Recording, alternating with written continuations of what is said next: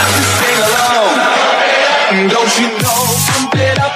You've got to pump it up. Don't you know, pump it up. This is the Jason Cavness Experience, hosted by Jason Cavness. Join Jason as he talks to small business owners and startup founders and other interesting people as we gain great insights about business, people, leadership, HR, and how each guest strives to be great every day. Hello, and welcome to Jason Cavness Experience. I'm your host, Jason Cavness. The Jason Cavness Experience is brought to you by Cavness HR. Cavness HR, focus on your business. We've got your HR. Our guest today is Erin Longmoon of Zephyr Recruiting. Erin, are you ready to be great today? I sure am. Erin's mission of life is to eradicate toxic workplaces. She believes that everyone deserves to love their job and feel like they are contributing to a greater purpose. As the owner of Zephyr Recruiting, LLC, she accomplishes this mission by matching great small businesses with the right fit employees. Erin has more than 2 decades of experience helping small businesses and has owned 5 businesses herself. The passion to eradicate toxic workplaces comes from a place a lot of us can resonate with. When Erin was an employee at a company with a toxic workplace, she saw firsthand how the culture impacted everyone on a deep level. The toxic workplace reduced morale and productivity, followed her home, and led good employees to quit. Erin, thank you for being here today. I really appreciate it. Yeah, thanks so much for having me, Jason. I appreciate it too. So is this my time? Do I get the air? Awesome. Yes. All right. So I do want to take a quick moment and talk a little bit about Zephyr Recruiting. And, you know, you introduced our mission, which is to eradicate toxic workplaces. And it is a very near and dear mission of mine. For a variety of reasons that we don't have time to go into. But I created Zephyr Recruiting as a first step towards living out that mission. And the main way that we do that is we focus on trying to find what we call the right fit employee. And, you know, there's a lot of emphasis on trying to find top talent and the best and the A players and all of that. And none of that is necessarily wrong. But what we want our clients to focus on is what we call the right fit, because an A player to you is a different kind of employee than an A player might be to someone else in a different industry or even your competitor. And part of that is because things like skills and experience and education, they matter.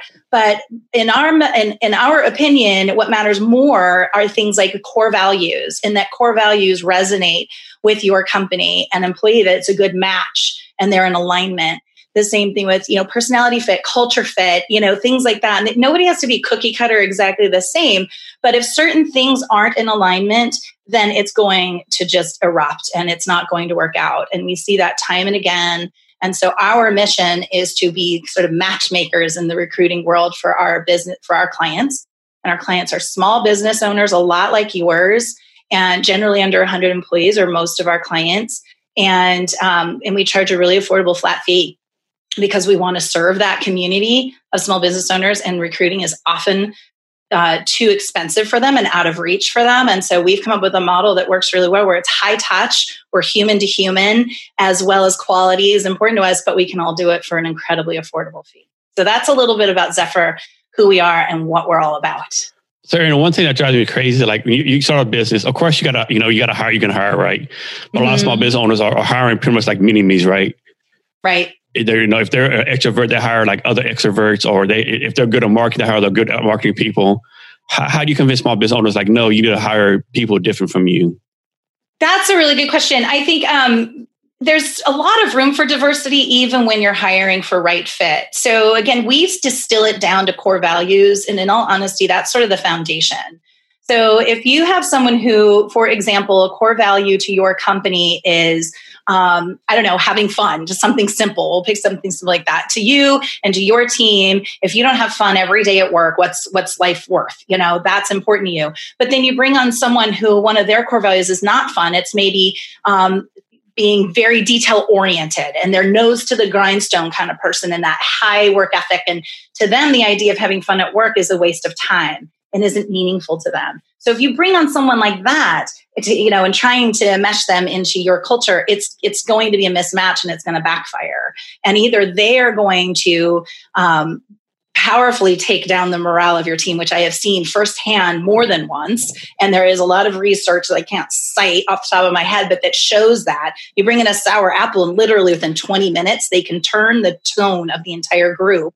Or the opposite, they will not feel like they fit and they'll leave. You know, one or that's usually the end result. And if it's the toxic result, it can take years to fix. So, you know, diversity is important in team, things like culture, backgrounds, you know, things like that, experience, that all can still be very diverse. But if you bring in diversity in those like core values, if they rub against each other, then it's going to not work. So that's sort of what we hone in on that piece. Yeah, I know you're talking about the toxic person. When I was in the Army, I was in Korea and I went to a new job. And in Korea, you know, people go back for 30 days, right? And so this one of the soldiers was on leave and they came back. I was there for 2 weeks and everything was happy-go-lucky, having a good time, every products. This person came back and like, it's just like a veil of darkness went on the workplace, right? Everyone's attitudes changed. It was just like complete turnaround just because she came back, right? It was like, right? It was like crazy. It's powerful, right? I mean, it's powerful. The effects can be really devastating. And I think even more so to small business owners because it's a small team, so everybody's going to feel it. You can't hide a toxic person, you know, like somewhere over in the corner. And the costs are so high. The cost of rehiring, the cost of possibly losing great team members, those can sometimes really devastate a small business in a way that, you know, larger businesses probably can bounce back from fairly easily. So that's another reason why we focus on small businesses. It's a very important issue, very important issue. So Erin, today, while we're doing this recording, it's April 24, 2020. We're in the middle of COVID-19. Yes, a lot of small businesses, only reason I know that because I looked on my calendar because I have no idea what the day and time it is. Yeah, right. You're on quarantine. We talked about that, quarantine. Yeah. A lot of small businesses have already made layoffs or about to make layoffs. Yes. Can you talk about how they should be doing this, the right way to both take care of the employees and also protect their employer brand and, you know, when they, after they lay off people off, how they should keep in touch with these people to, you know, keep that bridge open in order to bring them back if that's a possibility? Yeah. I mean, I can share what we're doing and how it's working because, a couple of reasons. We're virtual as it is. So we're 100% virtual. So this idea of staying connected in a virtual world is already something that we have to embrace and face that challenge. And then we have, you know, truth be told, we've had to lay off a portion of our team as well. A lot of small business employers, as you said, have kind of halted hiring right now. And it makes a ton of sense why they're doing that, for the beginning when no one knew what was going on. And so we've had to do the same thing. And so I can share how we're maintaining that connection. In terms of, you asked something earlier, so if I don't end up answering your whole question, please bring that back up. But some of the things that we're doing is even though people are laid off, you know, we are offering opportunities to stay connected as a whole team, where we're doing at least once a week. We are still holding our weekly meeting and we are making it elective because of the layoff situation. And so we're trying to just tell people this is a time to come. Let's just talk as a team. Let's get connected. We want to hear how things are going for you. And I can tell you that every week, every one of our employees is showing up for that, even the laid off ones. So it's been so great because it also is showing us who's committed to our company, who's committed to our mission. And, you know, they're taking the time out of homeschooling and dealing with the things that they're dealing with at home to show up for us as a team. We've also done some fun things. We had, you know, like a lunch and learn. And again, we're keeping things elective because of this layoff, right? Like we can't, at least my understanding is I can't make them be here, but I'm encouraging them to be here. So we're doing lunch and learn still.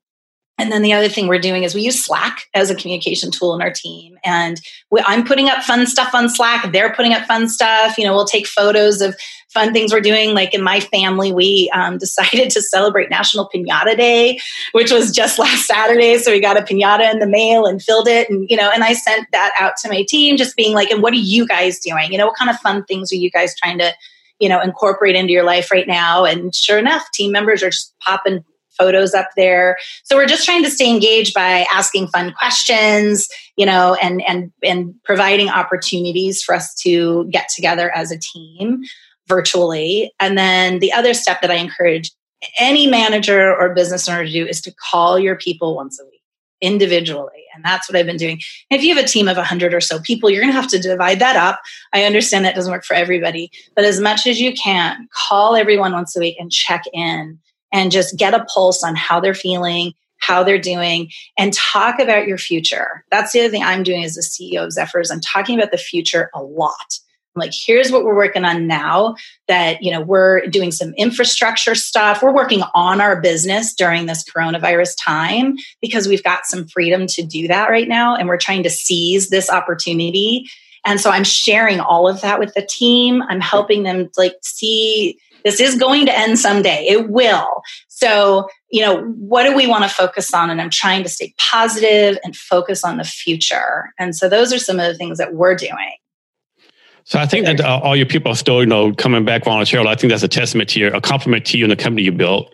Thank you. Yes. And so what I'm hearing you saying is the wrong way to do this is, hey, employee X, thank you for your 2 years. You're laid off. I'll call you sometime in the future. Yeah, maybe, maybe not. Yeah, exactly. Yes, that's not a great way to do it. Definitely not. And even the, you know, once every few weeks kind of connection is, you know, I would definitely suggest more frequent touch points than that, and making it a very conscious and intentional thing that you're doing to stay connected to your team. Especially the one, you know, if you are a business that plans on bringing everyone back, or at least a good portion back, you really do need to nurture that connection. Otherwise, especially because once you do bring them back, you want people to be able to just get up and running, right? Like nothing ever happened almost, as best you can. You know, we'll all talk about how it was for us and stuff, but you want people to be able to just go, all right, I'm back at work and I'm ready to go, rather than this sort of awkward, you know, maybe disconnection and, you know, kind of like everybody starting for the first day. You know, it's almost going to be like, well, this is my first day at this company. What do I do now? And you don't want that. You want that. It's such a connection that people will just be ready to go on as soon as you're ready to open the doors. And this will help that a lot. And one thing I think small business owners have to be careful of when they do layoffs, like suppose you have a 30 people in your company, you got like, I got to lay off 10 people. Mm-hmm. And how you do your metrics, how decide you lay off like all the females, right?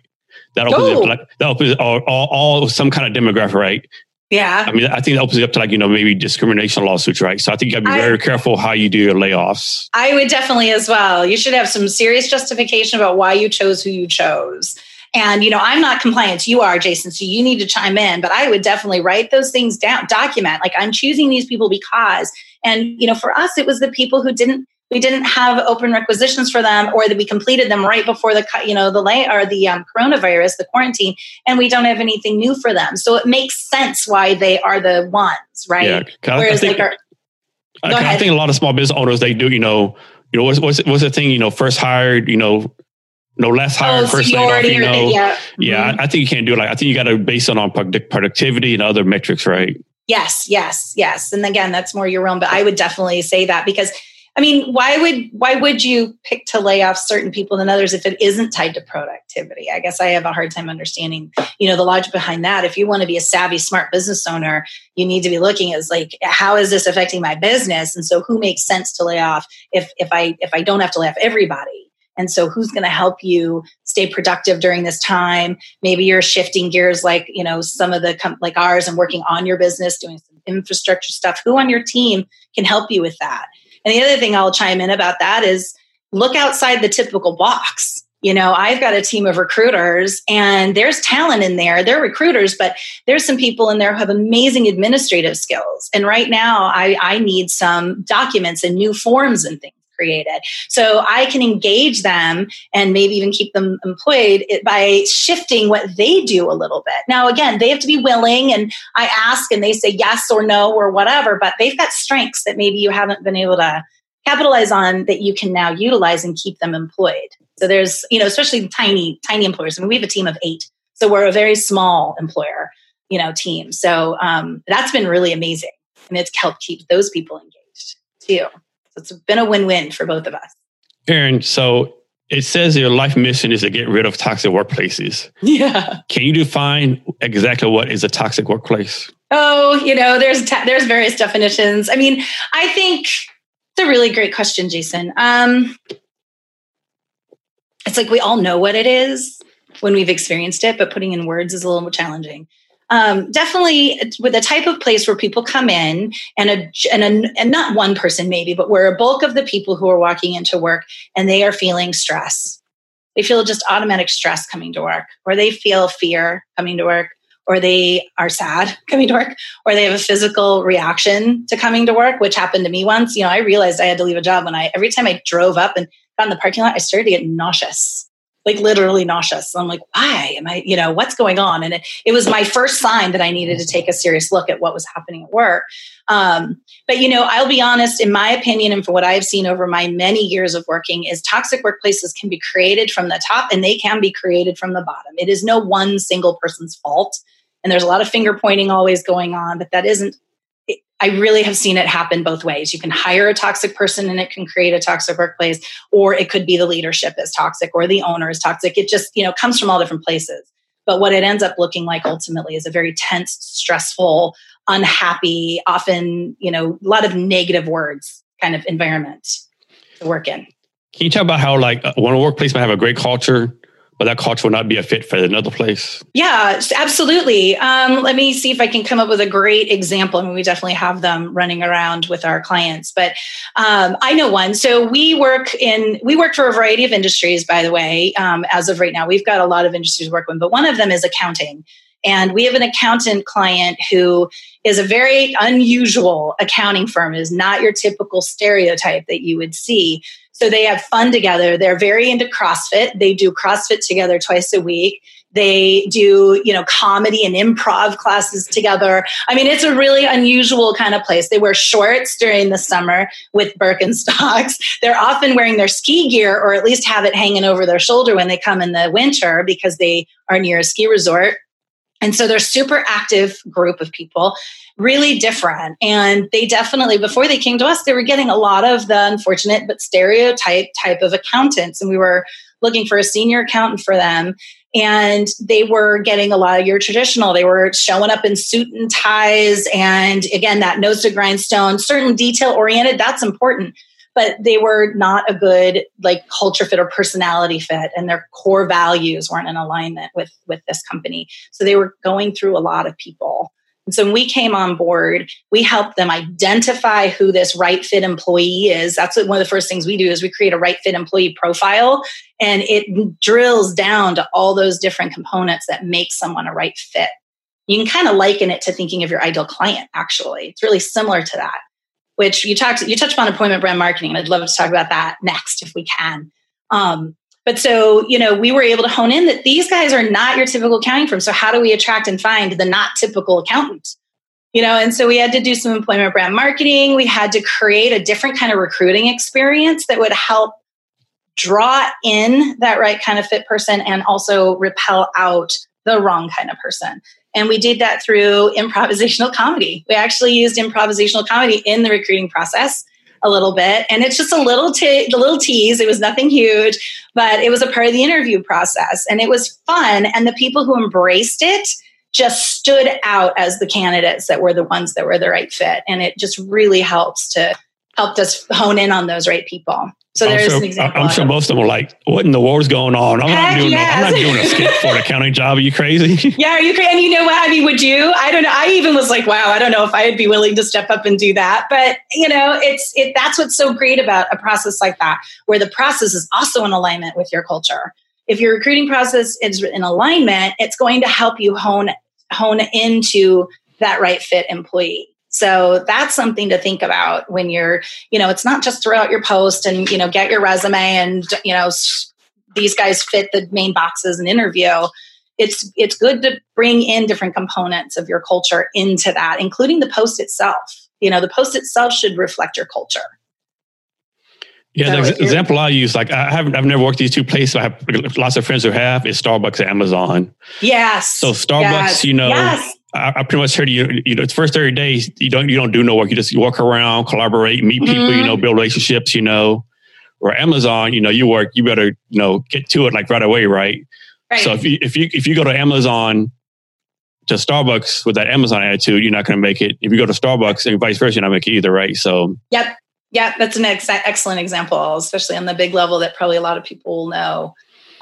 So true. So true. Which brings us to kind of the employment brand marketing, which I think was part of your question earlier, yes. was how do you preserve your employee brand, right? Or yes. your employment brand. So part of I think what's important right now is if you are a company that is doing employment brand marketing, which is basically marketing to your target employee, your ideal employee, is that you share what you're doing. You know, so if you are doing those weekly touch points, if you are having a lunch and learn, if you are having weekly meetings, even though half your team is laid off, however you're engaging with your team right now when they're laid off, share that. You find ways to share that. You don't want to do it as a toot your horn kind of thing, but just share it authentically. You know, we put up little images of our, you know, Zoom, we do screenshots of our Zoom meetings that it looks like the Brady Bunch, you know, like we're the Brady Bunch. And, you know, we put it up there. And for example, we also celebrated National Pajama Day, wear your pajama to work day. So we all got in our pajamas and we had our meeting in our pajamas and we took a little screenshot and we put it up in social media. And we're like, we are finding ways to stay engaged with our team. And I will say, you know, like, I am so happy that my team is showing up. This is awesome. I love you all so much. Show your love. And keep doing it. Don't stop right now just because you've got a team that's laid off. This is a really great time to share how you are what we call an employer of choice. And when people in this economy, you know, we've got high unemployment right now, and people are choosing right now to take this opportunity to leave their job. Good quality people are choosing to leave their job and look for a new opportunity. We are seeing it firsthand. So we know this is happening. So it's a great time to attract those people right now by showing how cool you are or what a great place to work you are. And if you're not a fun, if you guys don't do silly string wars or, you know, have beer Fridays, that's okay. That's the other thing is don't apologize for your culture. Own your culture, but reflect your culture because there is, just like there's supposedly a soulmate for everybody. I don't know if that's true, but there's soulmate employees for everybody. So if you are a serious nose to the grindstone kind of company, be that, own it, share it, show it. And that's who you'll attract. And yeah. that's really important. This is a great time to do it. I didn't think you got to own it right. Because I remember when I got out of the Army a few years ago, I was looking for a job. And one company I looked at, they're all like avid bicyclists, right? I mean, avid bicyclists. Oh, right? Yeah. They even had the bicycles on the office, right? I said, this ain't the place for me because I'm not a big bicycle guy, right? So I immediately knew this would not be the company for me, right? So I definitely think by doing that, you distract the people from applying for your company.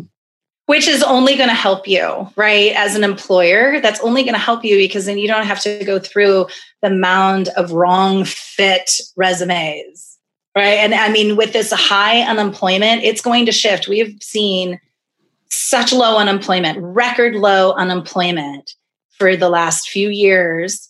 And that has made it to where you might get 5, right? 5 people might actually apply to your job if you put it out there. Well, it's about to shift. And if this unemployment rate stays as high as it is, you're going to get thousands. In the recession, there were employers who were getting literally 2,000 resumes per role. It's overwhelming. So by doing employment brand marketing, own your brand, live your brand, breathe it, and show it to the world. You are going to help. You still may get those 2,000, but it's going to be so easy to flow through those and figure out which ones are the right ones and which ones aren't. So, we really, really recommend employment brand marketing highly to the small business owner. Yeah. Let's talk about the 2020 grads real quick. A few months ago, the world was an oyster. You know, great plans are graduating. The job market was great. And now, I mean, everything's canceled. The job market is not the best. What advice do you have for them to move forward?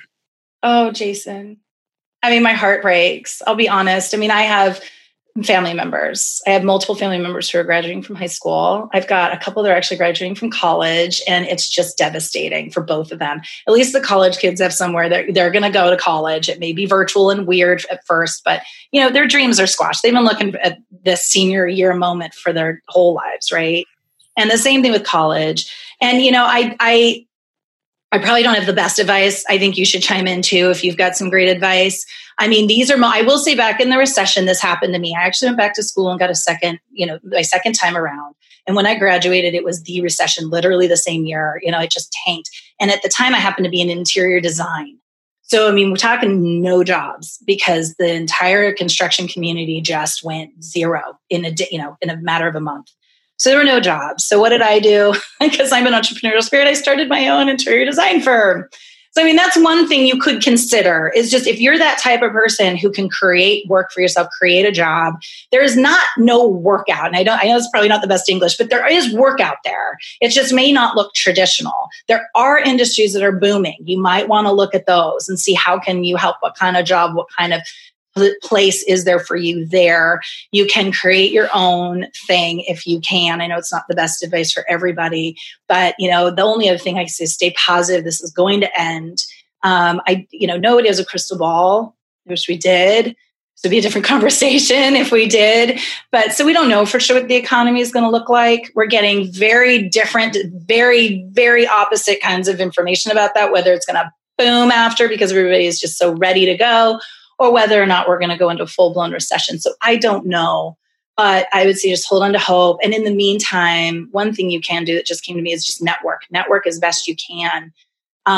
If I were I'm going to actually twist this for a moment, put myself in their shoes. If I know that I needed a job and I knew there's nothing available, I'd probably actually start looking for companies that I wanted to work for. And again, that's where employment brand marketing comes in. I would probably start doing some research on that. Which ones look like a place that would be a good fit for me? And I would probably start reaching out and say, I know you're not hiring right now, but I think we're a good fit. I think I've got something I can offer you when you are ready. Can we talk? Can we have a conversation? And you might actually get a little bit more yeses to that question right now because people are slower. People do have more space. There's a little bit more of a sense of compassion and humanness to our interactions right now. So I don't know. What else? What do you think, Jason? Do you have any ideas? I mean, of course, everyone's economic situation is different, right? But if you can afford it, maybe stay in school, get your master's degree. Oh, that's a great idea. Or maybe, maybe you have somewhere to stay, maybe you can just go back to your parents' house and stay. But like you said, definitely network, which you should be doing all the time. And I would reach out to startups, excellent idea. And work for a startup. What industries do you think would be good for that? Because there's startups in every industry. So yeah. I mean, because all startups need marketing, they all need sales, obviously tech, because a lot of people think, startups only need software development. No, they need business development, operations. They need the whole thing, right? Right. So I think that's an opportunity too. And then but of course, and maybe you got to take a job, being a cashier at a grocery store. Maybe you got to do what you got to do, right? Yes, there is that too. And there's a lot of jobs being added right now in those spaces, delivery. I know people are making $30 an hour being a delivery driver for, Uber Eats. So It's not, if you need to make money, that's not a bad way to go. It'll also show future employers that you were industrious and you didn't just sit back and treat this like a vacation. So that's another thing. I mean, there are companies still hiring, right? Yes, there are. Oh, yeah. And actually on LinkedIn, I think if you Google companies who are hiring right now and add in LinkedIn, they're updating a list all the time. I and how that. Many jobs. Yeah, it's pretty impressive. And there are companies that are hiring 30, 40,000 jobs or 100,000+ jobs right now. They need people. The SBA needs people desperately. That's another organization.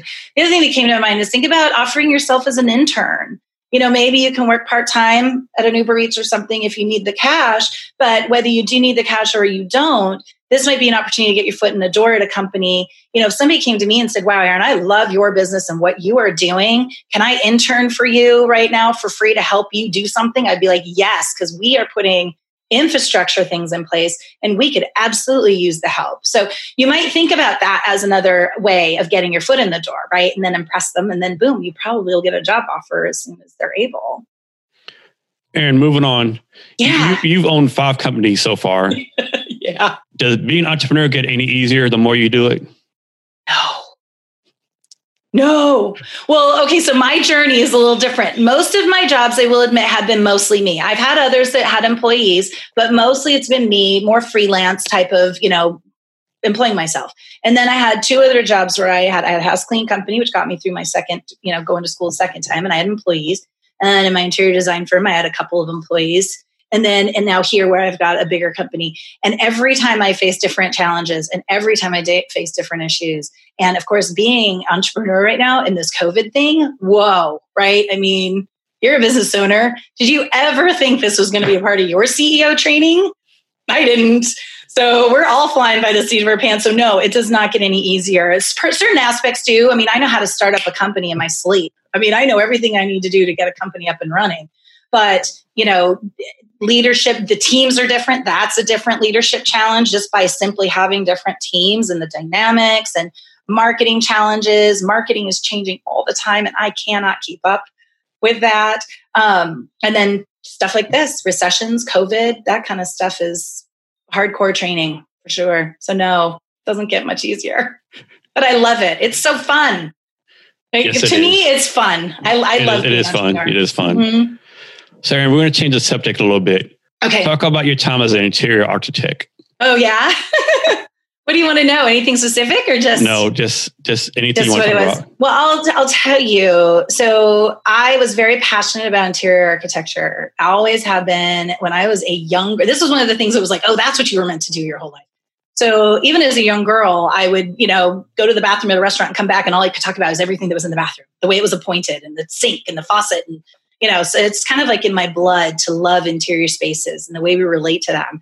So it just made sense to me. I will be honest, when I graduated, it was in the 80s from high school. I didn't know interior architecture was an option. Like I really had no idea. So that's not the way I went. And then when I finally realized it was an option and it just kept pulling at me, I decided to go back to school. I got a degree in interior architecture. And then I went out, I told you it was the recession. So I started my own gig at first. It was residential and it was hard. It was a hard time to do it. So I eventually, after about 2 years, which still the recession was kind of happening, I went and got a job. And I did commercial, residential, senior living. I mean, I've kind of done multiple types and I love commercial the best, I will say. But residential has another special place in my heart. But during that segment of my career, which I ended not very long into it, less than 10 years, it was probably some of the most toxic workplaces that I've ever worked.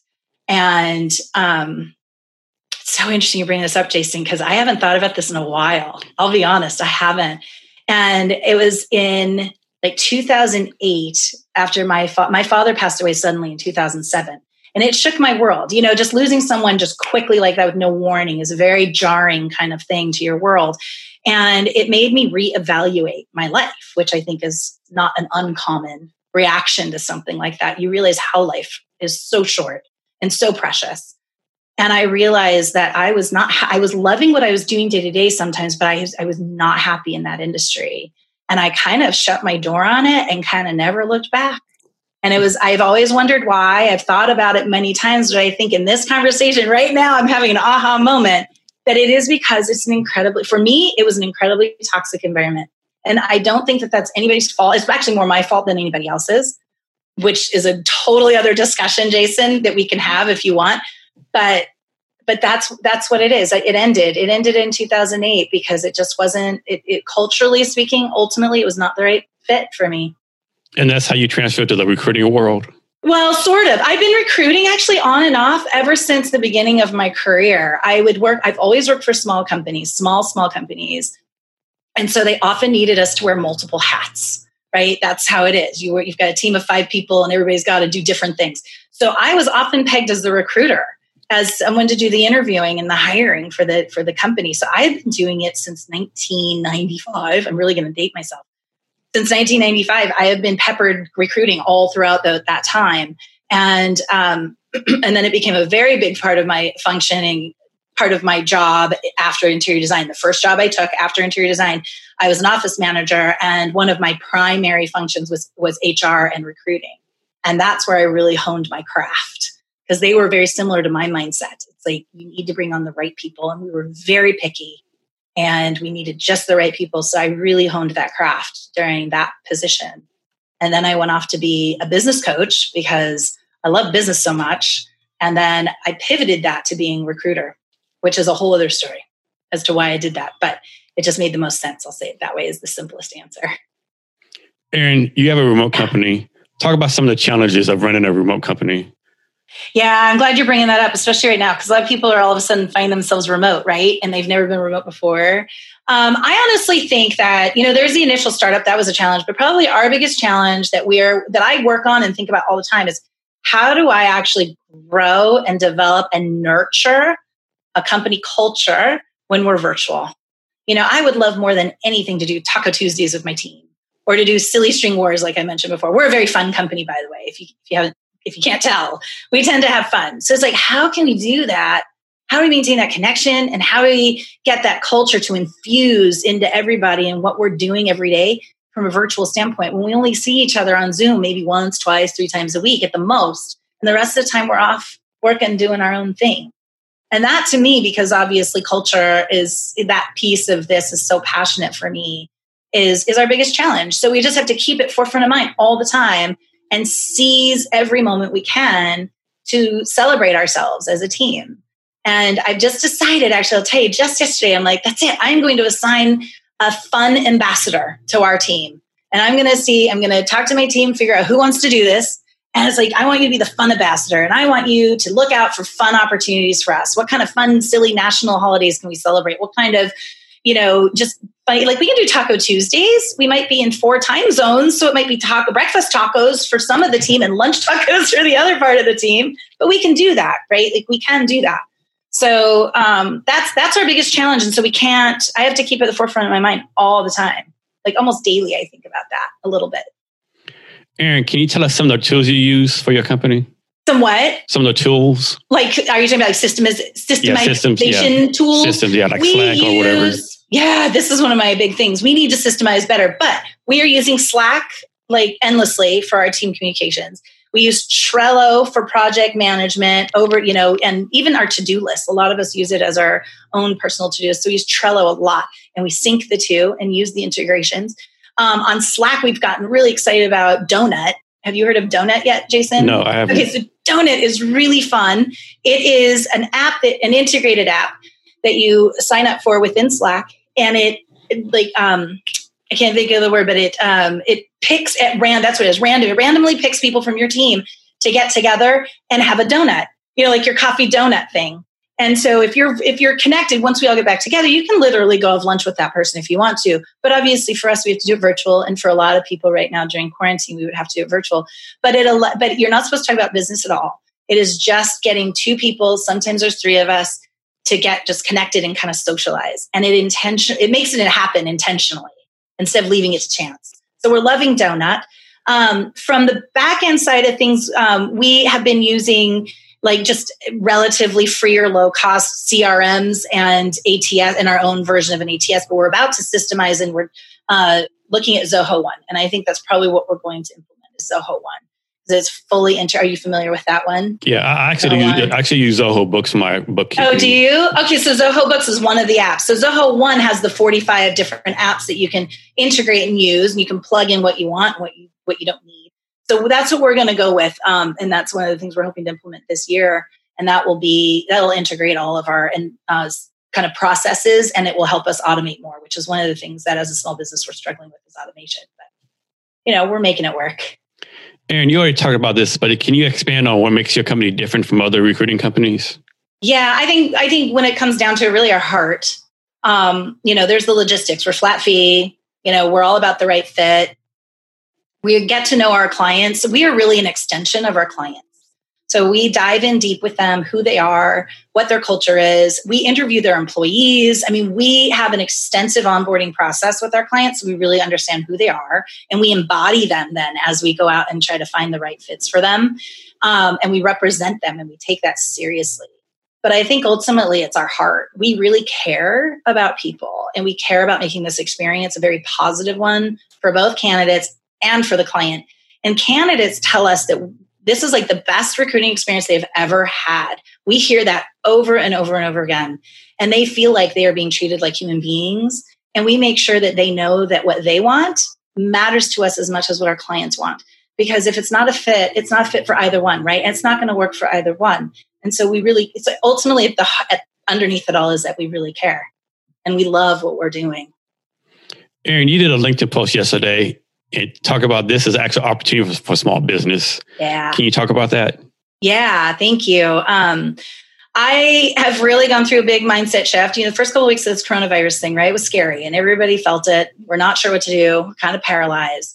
But I am now shifting out of that. My head's coming out of the fog. And I'm starting to see this is a time of opportunity. And I really, as an owner, and I believe this for all business owners, is it is a time to seize this moment and take a hold of that opportunity. So what we're actually sharing with a lot of our clients, again, is that employment brand marketing. And a lot of small business owners don't do it.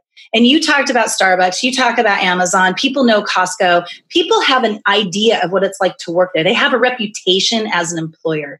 Now we need to distill that down to the small business owner, because you're competing for those same people, right? Like, you want good people on your team, and you need to beat out sometimes some of these bigger players and even medium-sized players. How do you do that? Well, you have to show why you're an employer of choice. Why should they work for you?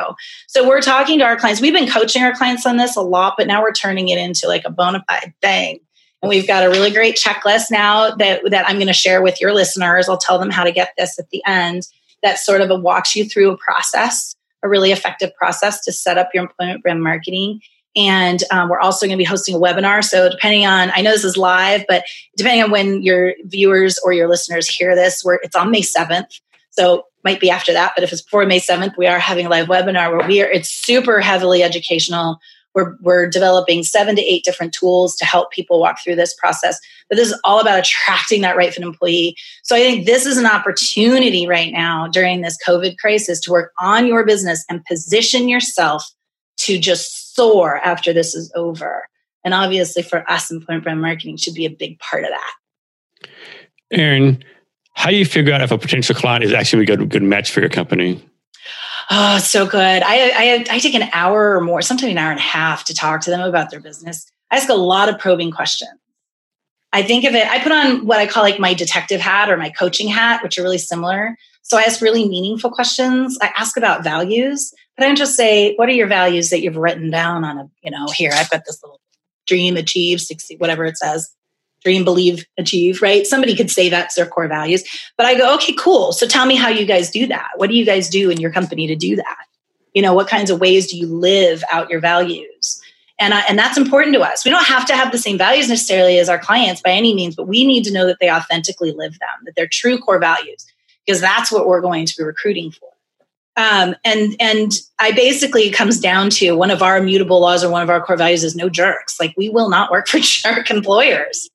So if they have a positive attitude about their employees, if they love their team, if they're committed to creating a great place to work, if they see that their human beings are their most valuable asset in their business, far more so than the service and their books and their bank account, those are the right clients for us. And I just hone in on that in a discovery call. I just ask a lot of questions. Erin, so your clients are actually an employer, correct? Yes, exactly. So what if like an employee, John Brown, is looking for a job? Can they reach out to you and say, hey, Zephyr Recruiting, I'm John Brown. Do you have anything for me? Yes, people do. And they do. They see us and they do. And so if we have something and it seems like a great fit, we will absolutely do that. So we'll help them in that way. We also give candidates a lot of advice sometimes about how to help them. If we don't have a position for you right now, by learning what it is you're looking for, I might be able to point you in direction that you hadn't thought of before. So we definitely do that. We don't get hired by candidates to go out and try to find them a job. That's a different model, and that isn't the way we work. But candidates are welcome to reach out to us. Absolutely. So Erin, as a small business owner, what kind of HR challenges do you have? Oh, you touched upon it. I honestly think, because I thought about this, that our biggest challenge with HR is that idea of staying connected as a virtual team. And so it isn't the compliance, and I know that can be a challenge for a lot, but we're not a heavily compliant, we don't have a lot of regulations that are over us, so we're lucky that way.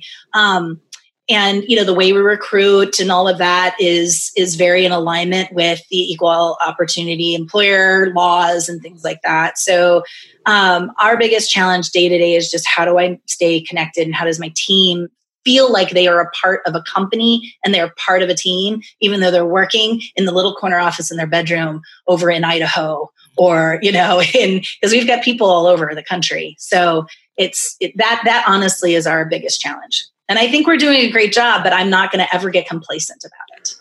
So right? That brings up a good question.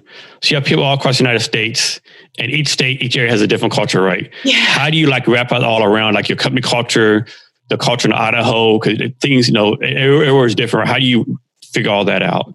Well, that's a really good question. If I understand what you're asking me, it goes back to that honing in on people whose personal core values are in alignment with Zephyr's core values.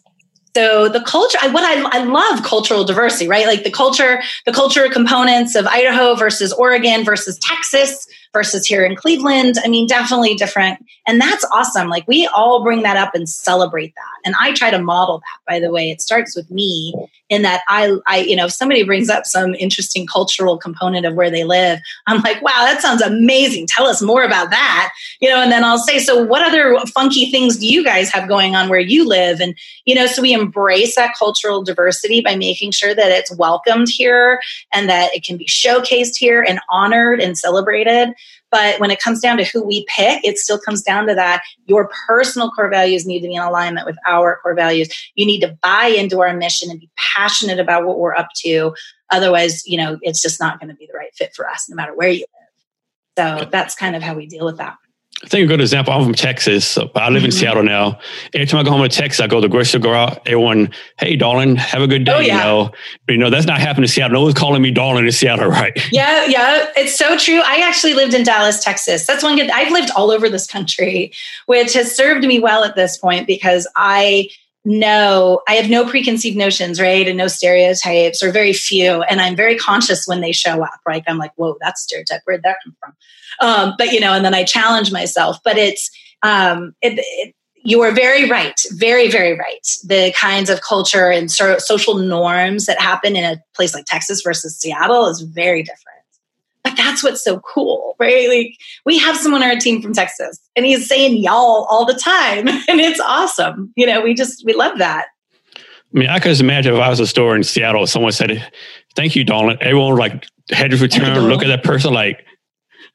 Oh, yeah. Oh, yeah. And that's interesting. The bias stuff is really important. And that's, you know, I'm, again, not a huge expert. I pay attention. I'm because it matters to me, but I'm not a diversity and inclusion expert by any means. But, you know, what I try to emulate and model and what we try, the kinds of people we bring on our team is that they get the social differences and we embrace them and we don't take them personally. It is not personal if somebody comes from Texas and says, thanks, darling, appreciate you or whatever. That, you know, that's their culture. It has nothing to do with, you know, yeah. But then you have to respect the people in a place like Seattle where that might come across offensive, or they might be, you know, that's not the kind of thing that you would say there, and go, okay, I'm in a different place. Maybe I need to temper this a little bit while I'm here. You know, it's a game. It's unfortunately, and it's an important one, but it's hard. It's hard to keep up with for sure sometimes. But here at Zephyr, we just try to embrace the difference. Celebrate them. Erin, I understand you have a gift for our listeners. Oh, I do. Yeah, it was the checklist I mentioned before. So we have this really cool employment brand marketing checklist. We spent quite a bit of time where we broke out all the different steps and phases that you know, if you're interested in starting employment brand marketing, or even if you're doing it, but you're not sure you're doing it quite thoroughly enough or well, then this checklist will be a huge, huge help. And so that is on our website. And it's a special address just for your listeners. And it's zephyrrecruiting.com/Cavness, spelled obviously the way you spell your name, Cavness. And so that is there for them. And then you will also, once you get that, there are 3 videos that will come after that to help you walk through each phase and talk to you about why each phase is what it is and why we broke it down this way and why they're important. And then again, if you do want to join us on our May 7th webinar, you are welcome to do that. It's 3:00 Eastern time.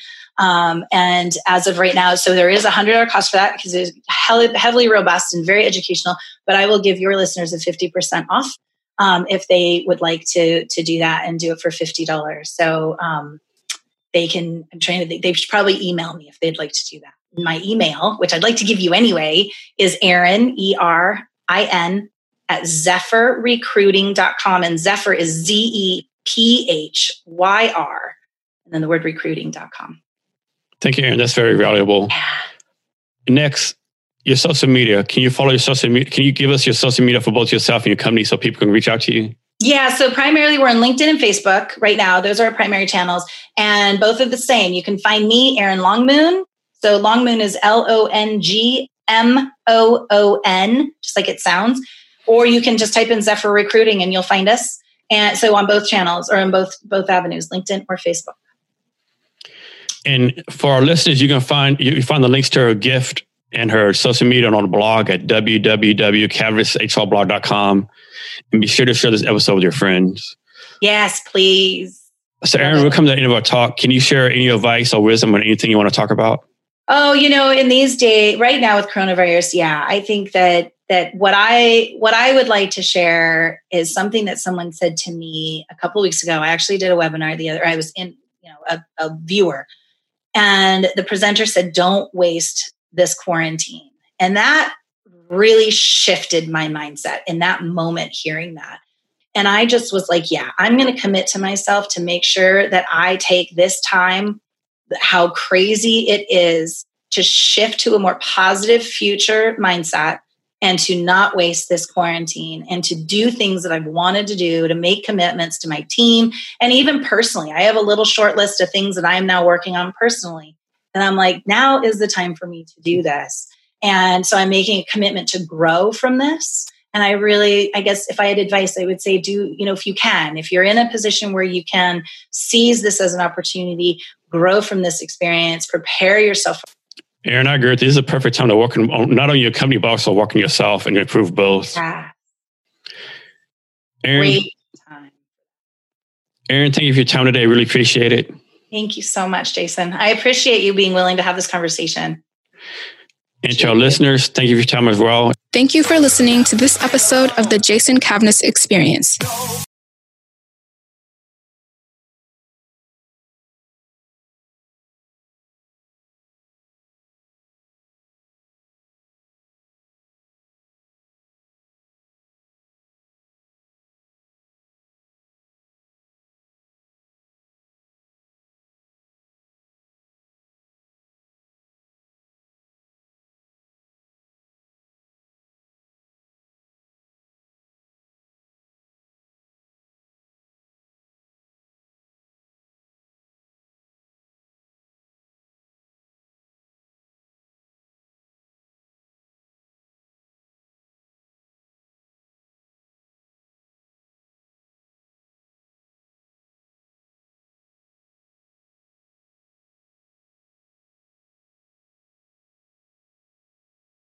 Be sure to connect with us across social media at Cavness HR.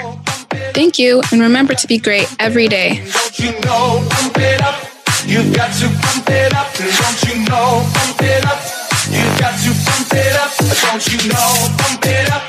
You got to pump it up. Don't you know, pump it up. You got to pump it up. Don't you know, pump it up.